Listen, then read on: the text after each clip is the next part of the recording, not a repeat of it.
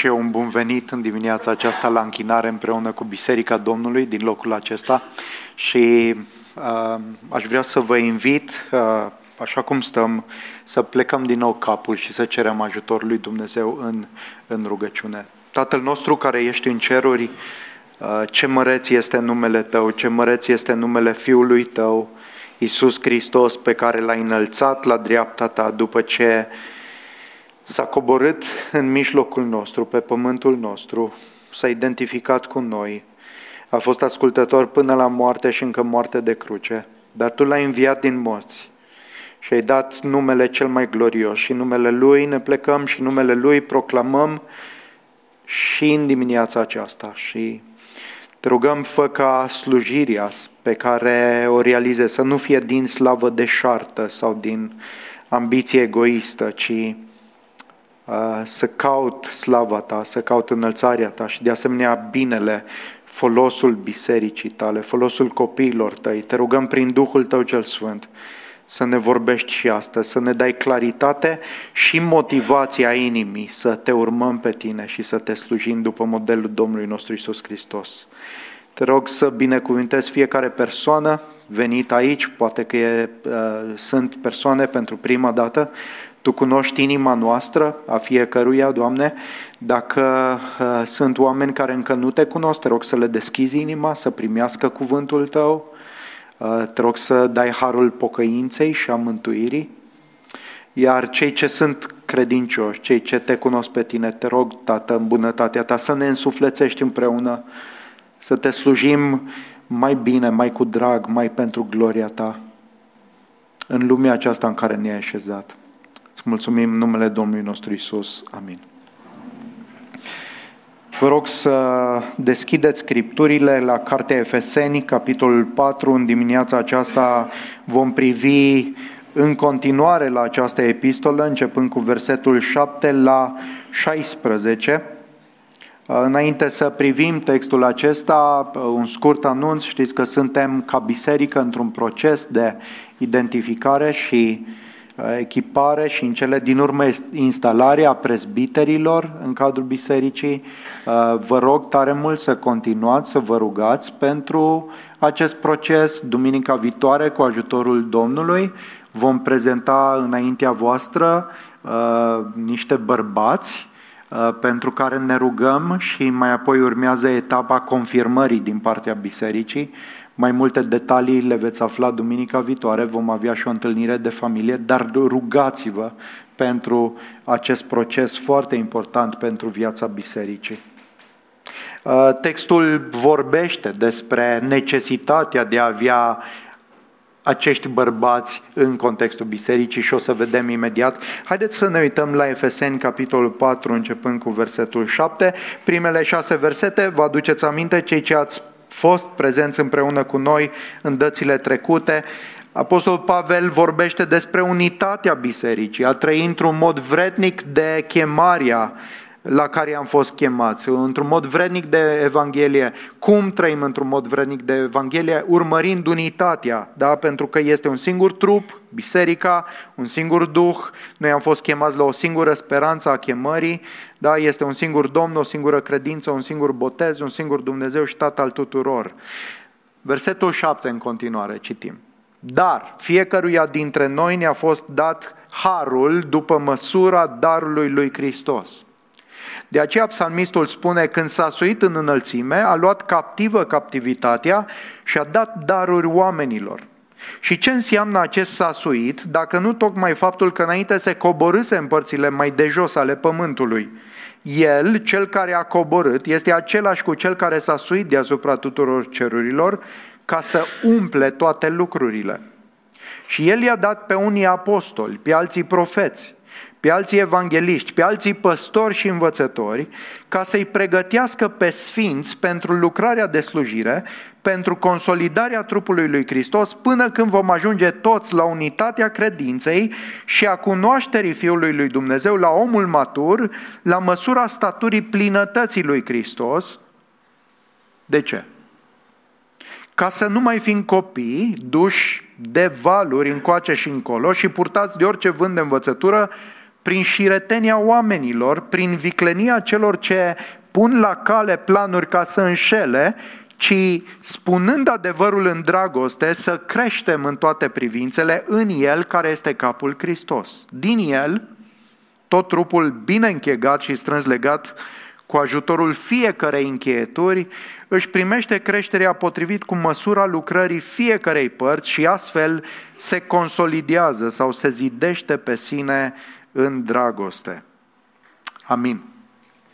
Am văzut în pasajul acesta că dorința apostolului și a lui Hristos este ca biserica, înfățișată ca un trup, să se slujească reciproc.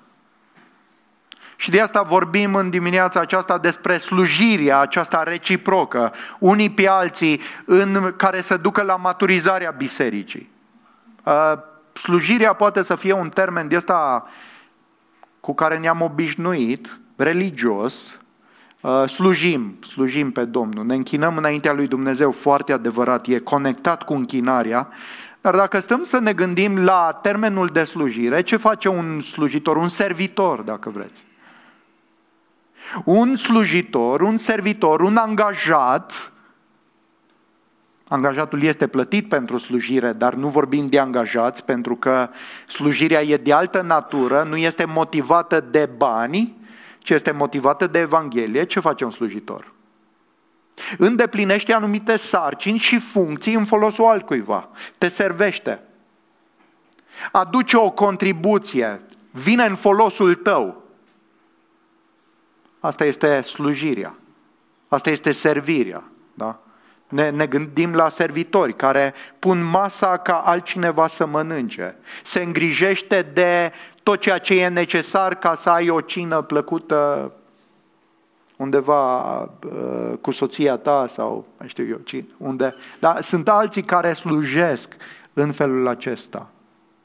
Diferite slujiri există, diferite lucrări. Și chiar și în biserică, biserica este chemată, adică fiecare parte, fiecare în parte, suntem chemați să, să ne servim unii pe alții, să ne gândim cum anume putem împlini niște funcțiuni și niște sarcini care să vină în folosul celorlalți, nu în folosul meu personal sau în folosul fiecăruia. Planul lui Dumnezeu pentru biserică este central.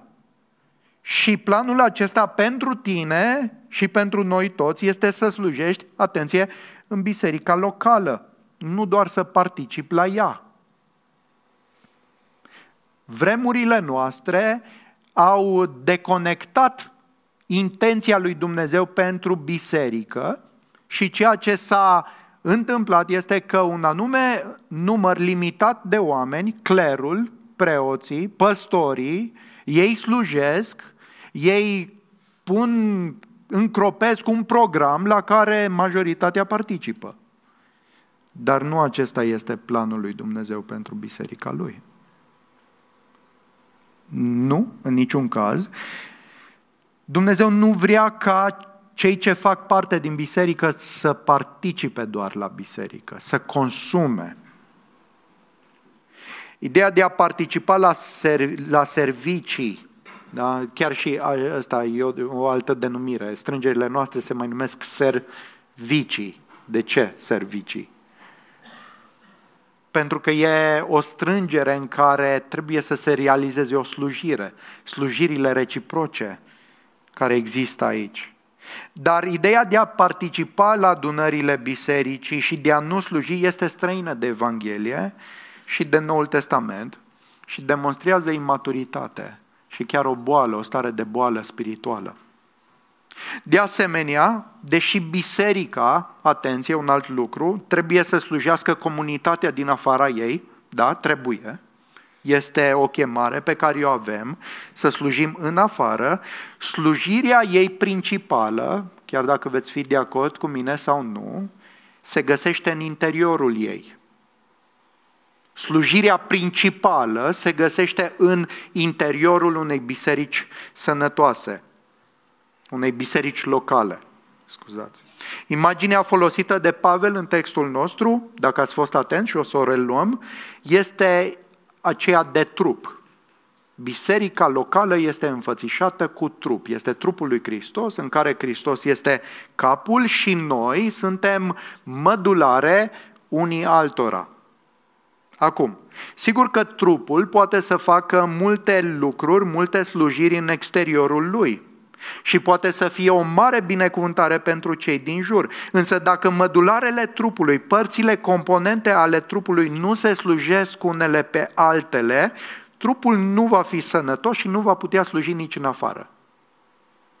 Un medic o știe foarte bine sau dacă ai trecut de o anumită vârstă, începi să înțelegi cât de important este ca organele să te slujească bine, să nu te abandoneze.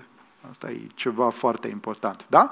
Când trupul și ceea ce se întâmplă în trup funcționează bine și sunt mădulare care funcționează sănătos și oferă, trupul este sănătos și dacă trupul este sănătos, ce poate să facă el? Poate să slujească pe ceilalți. Dar ideea aceasta pe care am mai auzit-o că sunt creștini care ei nu slujesc în contextul bisericii locale, slujesc numai în afară, este o anomalie foarte, foarte mare uh, și trupul nu va fi sănătos. Da?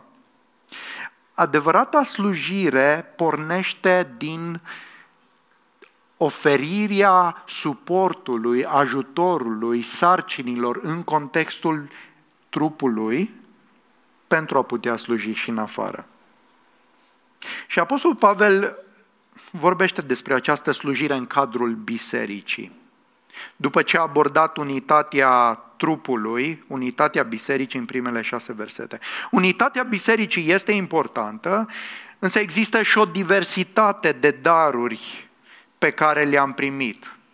Unitatea în biserică nu înseamnă uniformitate, nu înseamnă că toți arătăm identic, la fel, nu facem toți aceleași lucruri, nu avem toți aceleași roluri, nu avem aceleași deprinderi.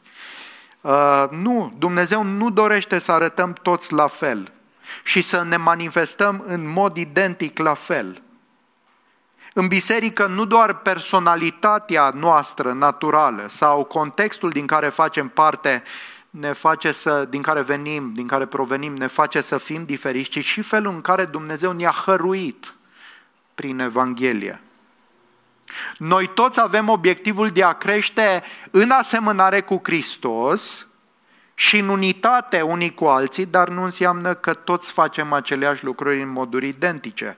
Și în dimineața aceasta, cuvântul citit ne învață câteva realități esențiale despre slujirea aceasta reciprocă pentru maturizarea bisericii și astfel de a-L glorifica pe Dumnezeu. Da.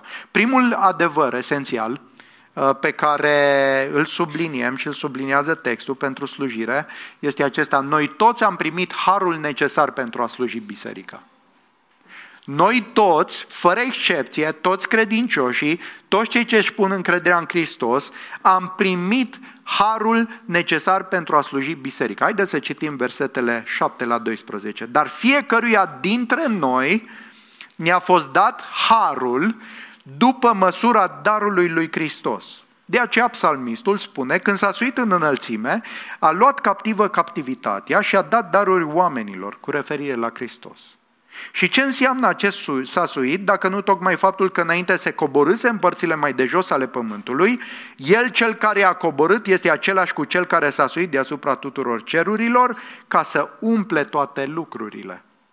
Și el i-a dat pe unii apostoli, pe alții profeți, pe alții evangeliști, pe alții păstori și învățători ca să-i pregătească pe sfinți pentru lucrarea de slujire, pentru consolidarea trupului lui Hristos. Ce vedem aici?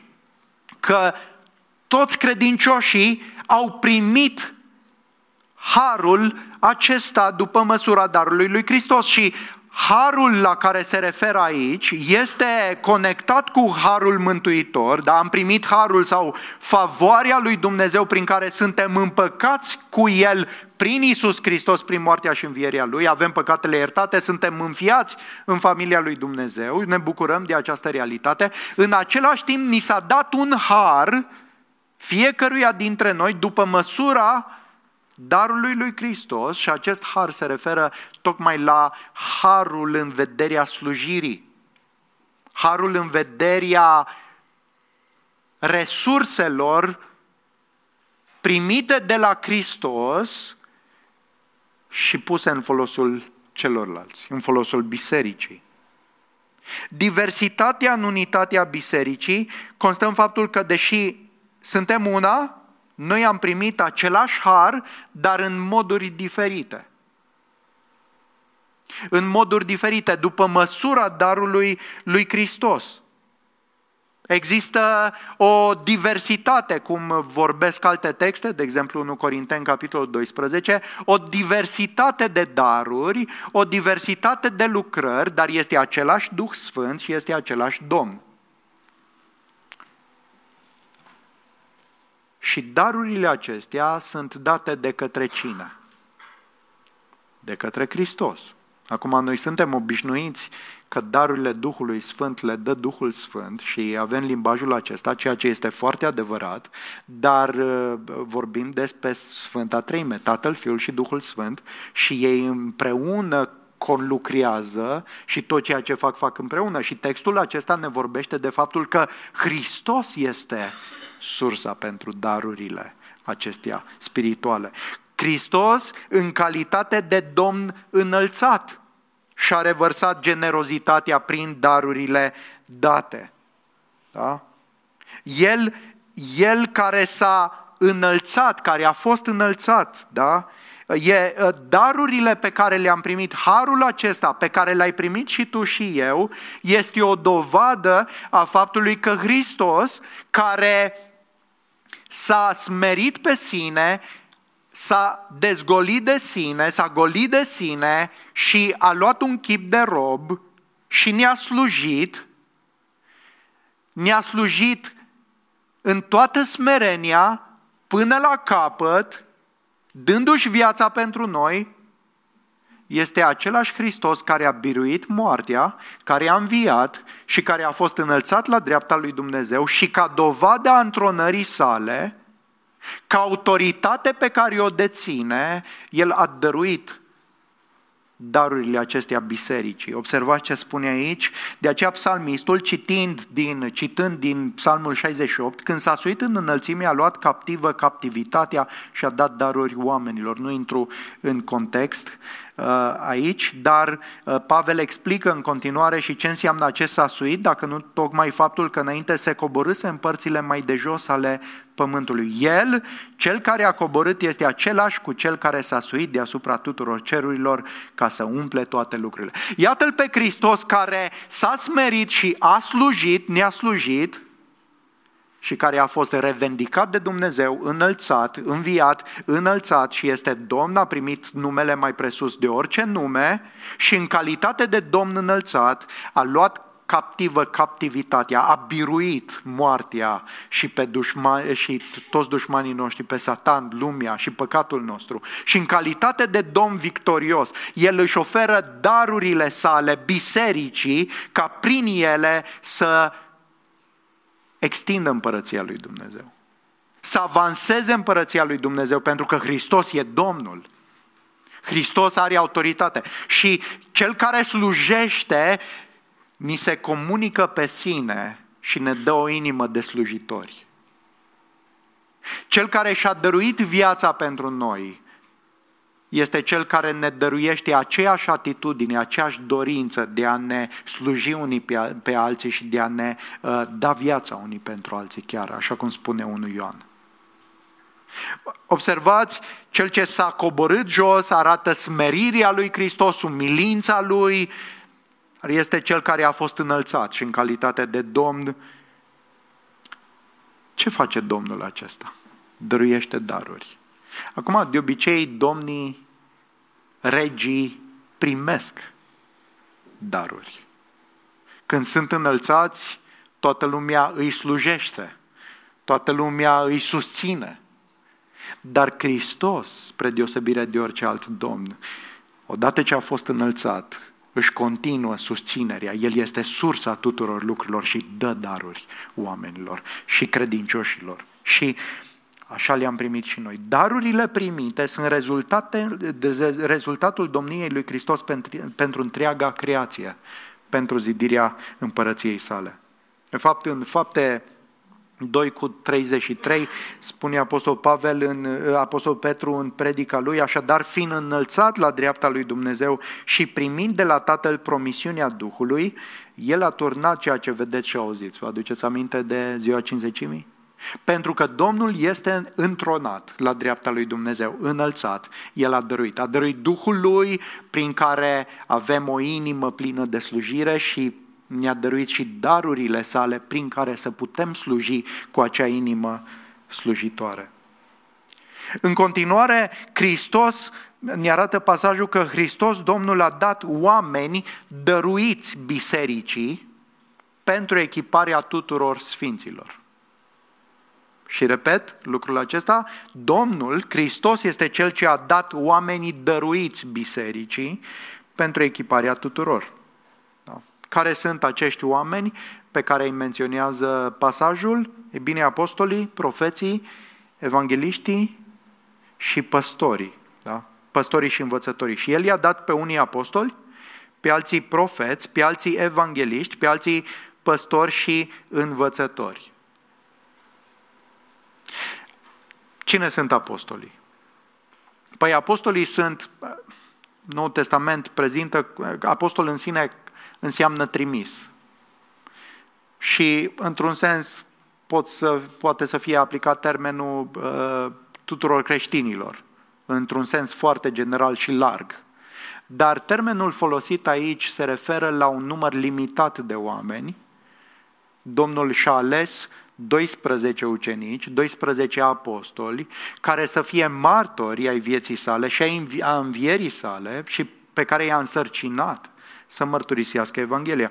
În acest sens, avem 12, știți că Matia l-a înlocuit pe Iuda, îl mai avem pe Apostol Pavel, îl avem pe Iacov, fratele Domnului și poate încă unul sau două persoane – da? Și ei sunt, uh, reprezintă autoritatea lui Hristos în mărturisirea Evangheliei. Profeții, profeții Noului Testament, profeții sunt cei care au primit revelația lui Dumnezeu, care, care au transmis cu infailibilitate cuvântul lui Dumnezeu, care spuneau așa vorbește Domnul, da? și au, au uh, scris revelația cuvântului lui Dumnezeu Uh, și împreună cu apostolii, ne spune Efeseni, că suntem în studiu pe Efeseni, apostolii și profeții constituie temelia bisericii.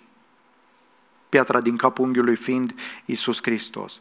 Prin urmare, lucrarea apostolilor și a profeților este esențială, fundamentală și este una de temelie. În sensul acesta a încetat temelia a fost pusă. Ceea ce noi avem în slujirea lor sunt documentele Noului Testament scrise de apostolii și profeții Noului Testament. Mai apoi, El a dat, Hristos a dat evangeliști, în, sunt menționați în Noul Testament aici, în fapte și cu privire la Filip și uh, în epistola către Timotei, doar trei locuri. Da? Deși toată biserica este chemată să evangelizezi, ze, adică să mărturisim Evanghelia, există oameni care au dar special din partea lui Dumnezeu de a evangeliza și care sunt folosiți de Dumnezeu pentru răspândirea Evangheliei într-un mod mai proeminent. În zone străine de Evanghelie sau în alte domenii, dar au darul lui Hristos în mod specific de a mărturisi Evanghelia. Încă o dată, nu înseamnă că dacă nu ai darul de, de evanghelist, nu înseamnă că nu trebuie să evangelizezi. Dar sunt daruri specifice care crește eficiența și abilitatea anumitor oameni de a face evangelizare și de asemenea păstori și învățători este un cuplet sunt oameni rânduiți de Dumnezeu în mod principal de a păstori biserica. Asta face un păstor, de a, de a păstori, de a supraveghea, de a fi preocupați de sufletele oamenilor, de a dori creșterea lor, de a-i hrăni, prin cuvântul lui Dumnezeu, observați păstori și învățători, mijlocul prin care se păstorește este folosirea cuvântului lui Dumnezeu de a proteja turma de tot felul de alte pericole și de a o supraveghea, de a-i da direcție. Ăștia sunt păstoriți și învățătorii și uh, păstorirea și învățătura se, se întrepătrund pentru că nu poți păstori fără să dai învățătură din cuvânt și nu poți învăța într-un mod eficient dacă nu ești preocupat de păstorirea oamenilor. Păstorii sunt tot una cu prezbiterii și arată spre lucrarea pe care o fac. El a dat. Acum, noi suntem în procesul acesta de a identifica prezbiteri, păstori, Chiar dacă mintea noastră uh, e, e mai dificil de înțeles sau poate că nu reușim să-i privim imediat ca fiind așa, ei sunt dați de Hristos și asta vrem să ne asigurăm în procesul acesta că nu noi suntem preocupați să-i facem prezbiteri, ci îi identificăm pe cei pe care Dumnezeu i-a dat să fie prezbiteri. Nu noi facem, nu poți să faci un păstor. Nu poți să creezi un prezbiter. Dumnezeu, Hristos, este Cel ce i-a dat pe unii bisericii sale. Și lucrarea lor principală este să echipeze pe fiecare credincios să împlinească lucrarea de slujire. Și aici vreau să fiți foarte atenți. El a dat pe unii apostoli, pe alții profeți, pe alții evangeliști, pe alții păstori și învățători. De ce? ca să facă lucrarea de slujire. Asta spune textul? Ce spune textul? Haideți să ne uităm la el. Ei ăștia sunt dați de Dumnezeu ca să facă lucrarea de slujire. Nu! Ei ăștia sunt dați ca să-i pregătească pe cine? Pe sfinți. Ce să facă sfinții? Pentru lucrarea de slujire. Observați?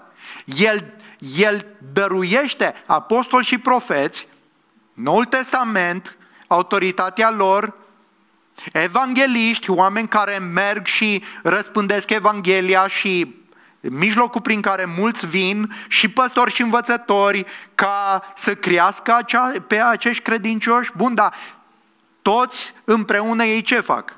Ei sunt niște persoane care echipează, antrenează, pregătesc pe ceilalți pentru lucrarea de slujire, pentru că lucrarea de slujire este făcută de sfinți, de credincioși, nu de ei sau nu doar de ei.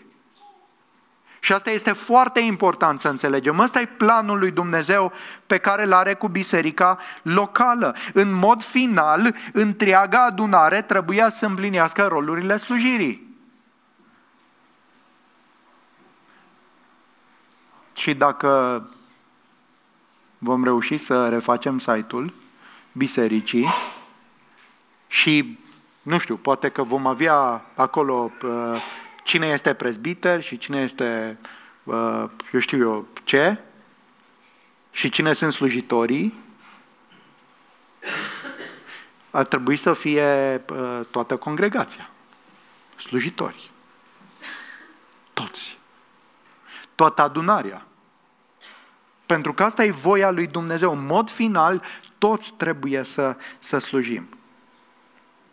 Hristos ți-a dat atât daruri, atenție, cât și echiparea necesară să poți sluji. Bun. El i-a dat pe unii oameni dăruiți ca să te echipeze, dar versetul 7, după cum am citit, fiecăruia dintre noi ne-a dat ce? Harul după măsura darului lui Hristos.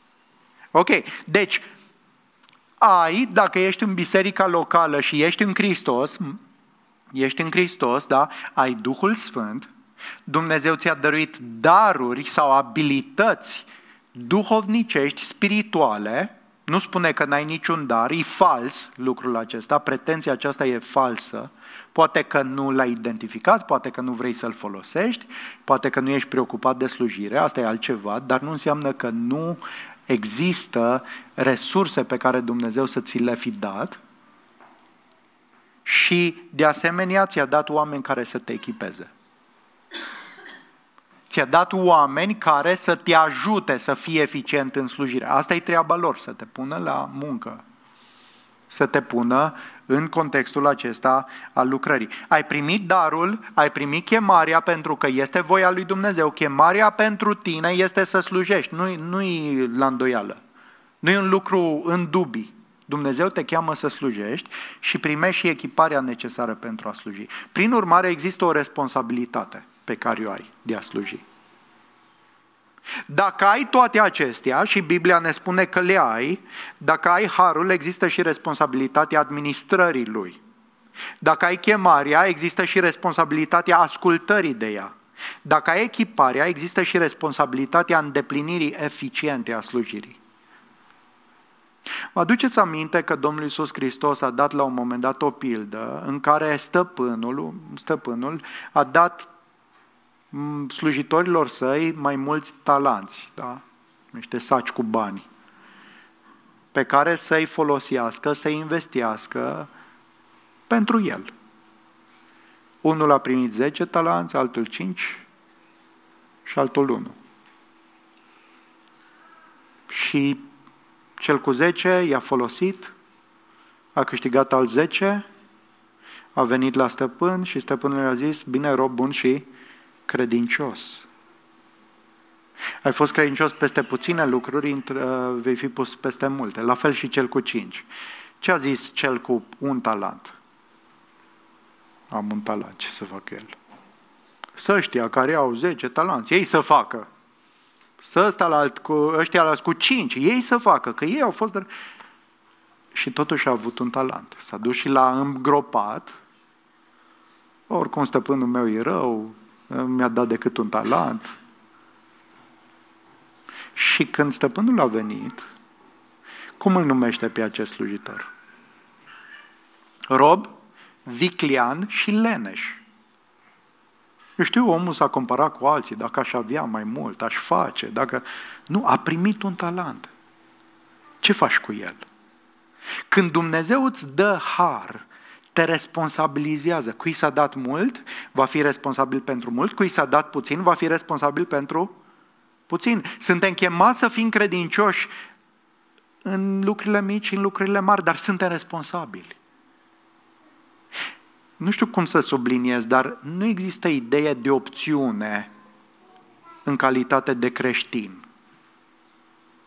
Dumnezeu te-a însărcinat cu slujirea. Și aș vrea să te gândești cu seriozitate la asta. Este slujirea, ți-ai rezervat dreptul de a sluji așa după, nu știu, atitudinea, după dispoziția pe care o ai, după fața oamenilor.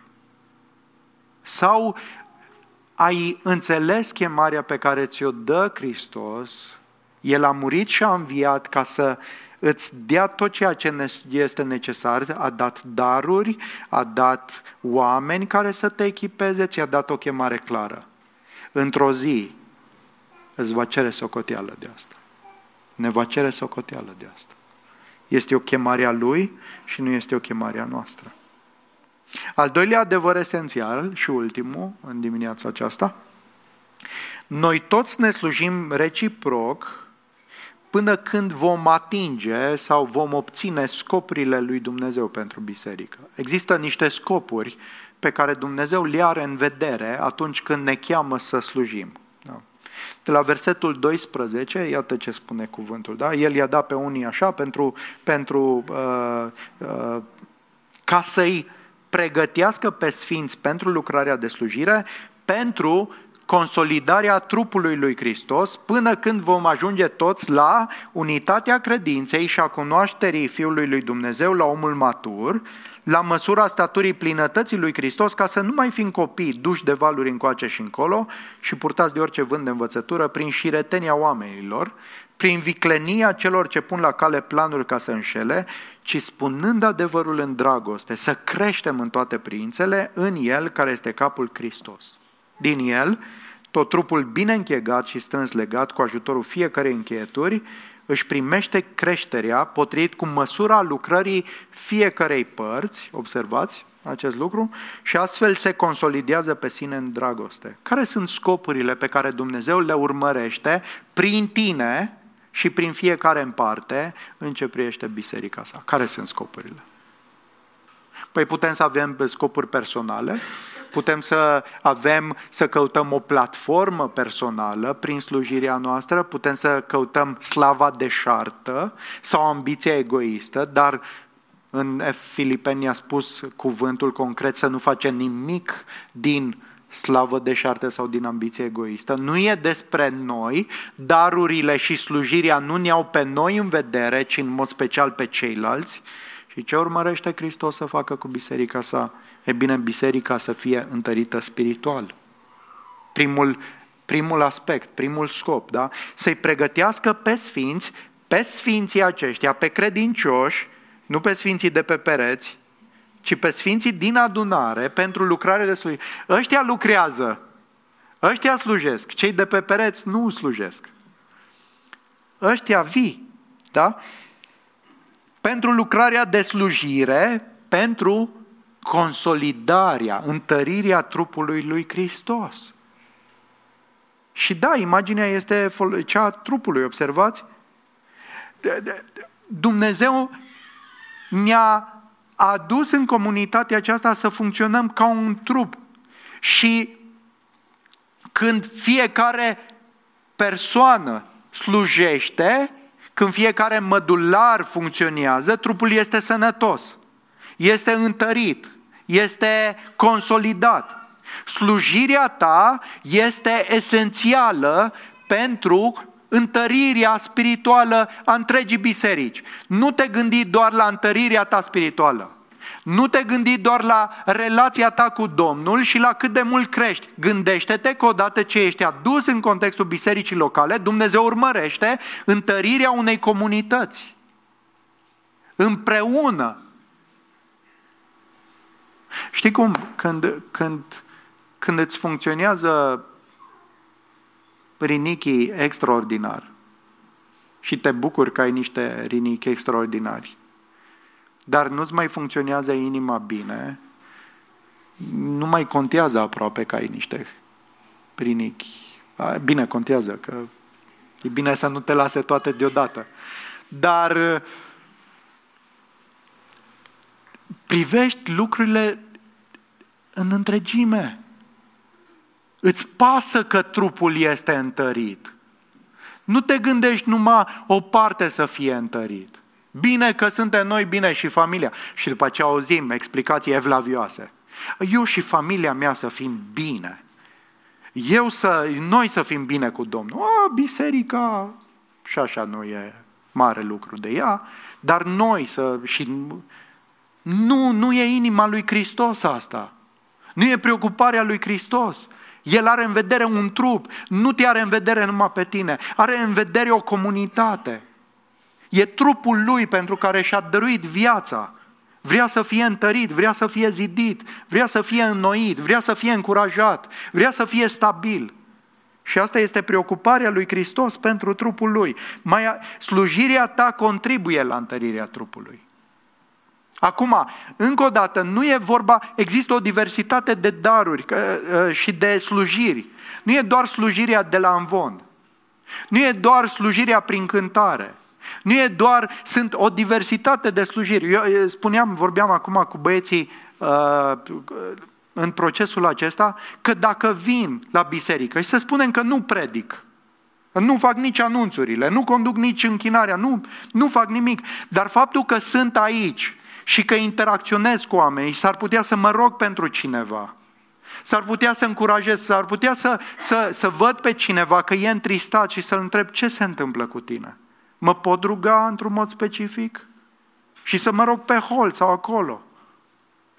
Să pot să fiu de folos, să zic, ok, cu ocazia asta că sunt, nu predic, nu știu, aveți nevoie de undeva, ceva, vă fac o cafea, nu?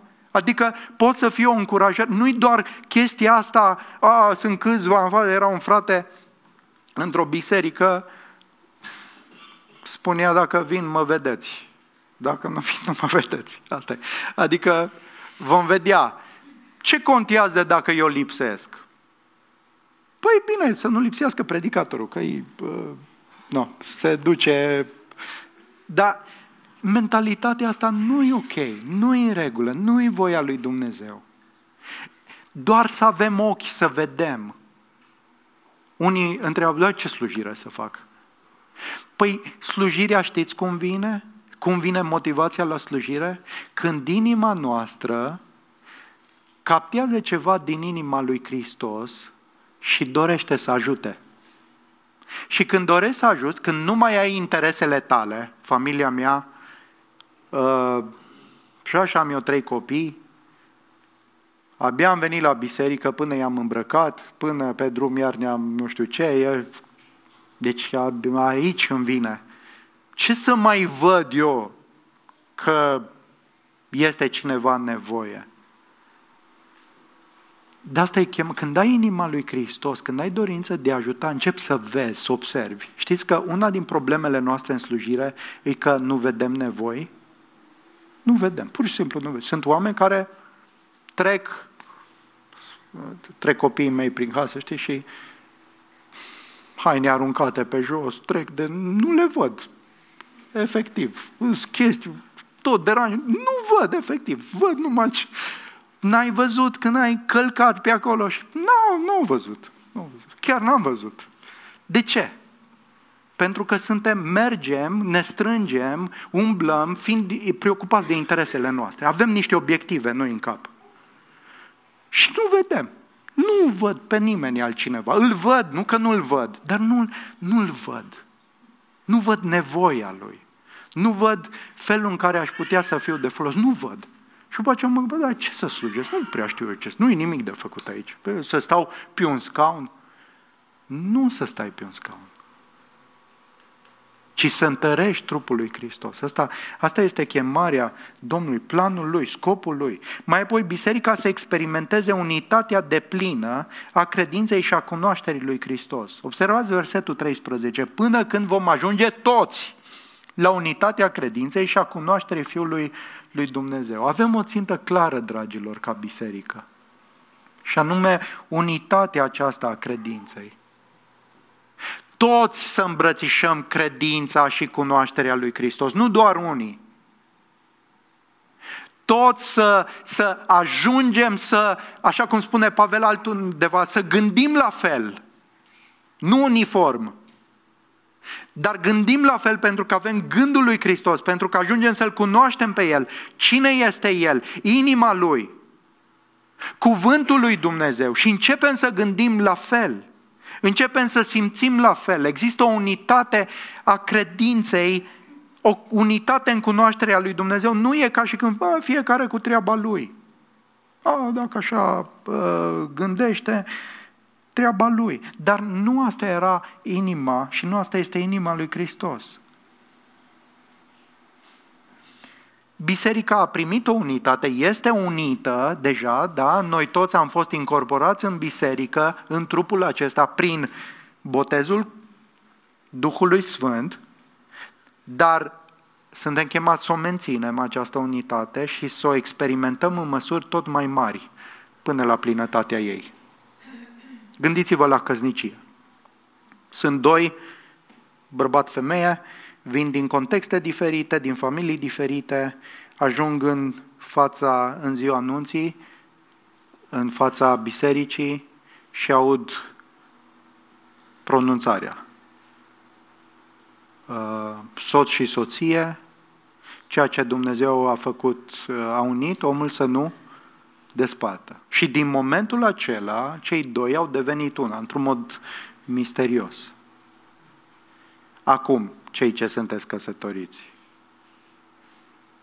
din punct de vedere practic, nu prea ați simțit acolo cum există unitatea asta, mai ales că la nuntă au fost niște dezacorduri pe flori și pe cine să facă poză și cum ar trebui și accente și aia simțit mult și poate până să ajungeți la anul de azi nu a fost chiar una așa, dar din punct de vedere pozițional sunteți una. din punctul de vedere al lui Dumnezeu sunteți una. Există o unitate pozițională, dar mai apoi toată viața se desfășoară și o căznicie sănătoasă va duce -o la o unitate tot mai mare a celor doi, în smerenie, în slujirea reciprocă, încât sunt vremuri în care te înțelegi din priviri, deja știi ce gândește celălalt, ce preferă celălalt, poți să mergi în direcția aia, dar nu a fost la început. E bine, și în biserică se urmărește o creștere tot mai mare în unitatea aceea, în așa fel încât să avem aceleași simțăminte, aceleași gânduri, nu toate direcțiile, certuri, dezbinări, partide, ăștia, nu, că așa. Altui scop. Și scopul e prin slujire, prin a oferi. Și încă un scop, biserica să devină împreună matură, de plin în Hristos. Până când vom ajunge toți la unitatea credinței și a cunoașterii, vreau doar să punctez uh, lucrul ăsta, după aceea trecem aici. Unitatea nu se poate realiza fără credință și fără cunoașterea lui Hristos. Observați asta? Deci dacă, dacă sunt unii care vor numai unitate, dar nu vor uh, elementele credinței, uh, cunoașterea cuvântului lui Hristos și așa mai departe, nu vor obține unitatea veci pentru că unitatea vine în jurul lui Hristos. Dar biserica să devină împreună matură de plin în Hristos. La omul matur, la măsura staturii plinătății lui Hristos. Adică de la imaturitate, copii spre maturitate, om matur, a întregii biserici. E o creștere colectivă a bisericii. După cum există o creștere spirituală personală, există și o creștere spirituală comunitară. Și vreau să subliniez asta. Da? Ă, pot să, fii, pot, să fie, ă, pot să fie o persoană matură într-o biserică imatură. E posibil lucrul ăsta. Ceea ce Dumnezeu intenționează, Hristos intenționează ca biserica împreună să devină matură, nu doar tu individual. Împreună. Cum? Prin unii pe alții. Da? Iubiți-vă unii pe alții, slujiți-vă unii pe alții, iertați-vă unii pe alții, încurajați-vă unii pe alții, vegheați unii asupra altora, trupul funcționează bine și crește și ce se întâmplă? Există o, o, o progresie din punct de vedere spiritual și standardul este plinătatea lui Hristos. Devenim maturi pe măsură ce semănăm împreună tot mai mult cu Hristos în noua comunitate. De ce e important să fim maturi? Ca să nu fim copii. Ce fac copiii? Acum, Scriptura ne spune în alte locuri că uh, dacă nu ne facem ca niște copilași, nu vom intra în împărăția cerurilor. Dar acolo se subliniază smerenia copilașilor. În schimb, Dumnezeu nu vrea să fii în toate lucrurile ca un copilaș. Nu te vrea copilaș, decât în smerenie. Atât. În rest, nu vrea să fii copilaș. Da? De ce? ca să nu mai fim copii duși de valuri încoace și încolo și purtați de orice vânt de învățătură prin și retenia oamenilor, prin viclenia celor ce pun la cale planuri ca să înșele. Da? Copiii sunt instabili, nu au discernământ. Din punct de vedere doctrinar, o persoană imatură, o biserică imatură, poate să fie instabilă doctrinar, nu știe ce crede. E amăgită. Noi personal și noi ca biserică putem avea această stare. Da? Instabilitate doctrinară, ești purtat de orice vânt de învățătură, se vede când oamenii nu au convingeri doctrinare. Nu există convingeri. Ba, citim cuvântul lui Dumnezeu, important să fim buni, să nu fim răi, să, așa, chestii vagi, să dar nu, nu există convingeri. Citește o carte, o, băi, ce carte faină, am citit, bă, gata, mi-am schimbat. Citește altă carte, hmm, știi, iartă, auzi o predică, știi, băi, ce... Gata, de, nu există discernământ, nu există, bă, stai puțin, ce spune omul ăla, se bazează pe cuvânt, e ancorat în cuvânt, e conform, uh, nu sună bine și ești purtat încoace și încolo. Uh, asta e starea de copil. Și, dragilor, există oameni vicleni. Haideți să citiți cu atenție ce am citit. Care amăgesc prin învățăturile lor și retenia oamenilor, prin viclenia celor ce pun la cale planuri ca să înșele. Nu mai cred în bunele intenții ale oamenilor care aduc învățături false, vă spun sincer. A fost o vreme, multă vreme, în care am zis, mă, el are intenții bune, doar că e ignorant. Nu prea mai am predilecția asta. Da? Sunt foarte circumspect. De ce? Pentru că Scriptura îmi spune că oamenii sunt șireți, sunt vicleni, în mod special învățătorii falși. Au o vorbire mieroasă, pare convingătoare, se prezintă ca fiind extraordinare, dar sunt vicleni. Și noi cumva, a, nu, nu, că asta e înțelegerea. Biblia spune că există astfel de oameni. Există. Și pe măsură ce ne maturizăm, începem să identificăm lucrurile astea. Și să creștem în toate domeniile în Hristos, spunând adevărul în dragoste, ci spunând adevărul în dragoste, să creștem în toate priințele. Dragilor, Dumnezeu ne cheamă să ne maturizăm în toate domeniile din viața noastră, nu doar în unul sau două puncte tari. Gândește-te din punct de vedere spiritual. Care sunt punctele tale tari? Toți le avem. Care sunt punctele tale slabe? Toți le avem. Dumnezeu vrea să crești în acelea slabe. Să te dezvolți în toate priințele. Cum? Prin comunicarea adevărului în dragoste. Iată dar felul în care Dumnezeu vrea să slujești în toate lucrurile. Să comunici adevărul în dragoste. Să ne comunicăm adevărul în dragoste unii altora. Asta e ucenicie la nivel de bază.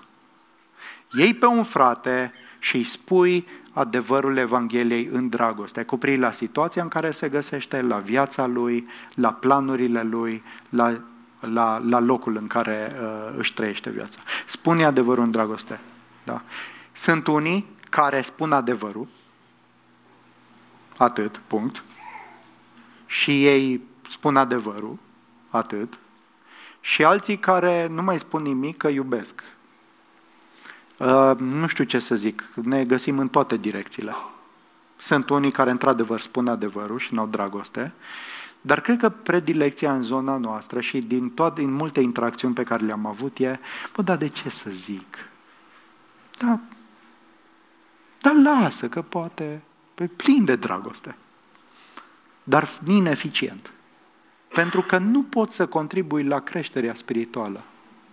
Spune adevărul în dragoste, împreună. Harul și adevărul ne transformă viața în Hristos Iisus. Și asta este treaba noastră a tuturor, nu doar a păstorului. Lucrarea de slujire a cui este? A sfinților.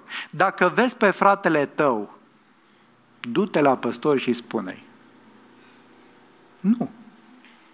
Du-te și vorbește cu el. Spune-i adevărul în dragoste. Și caută să fii de folos. Iar atmosfera este, bineînțeles, dragostea lui Hristos. Hristos este capul, sursa, noi suntem instrumentele lui Hristos, atmosfera creșterii este dragostea lui.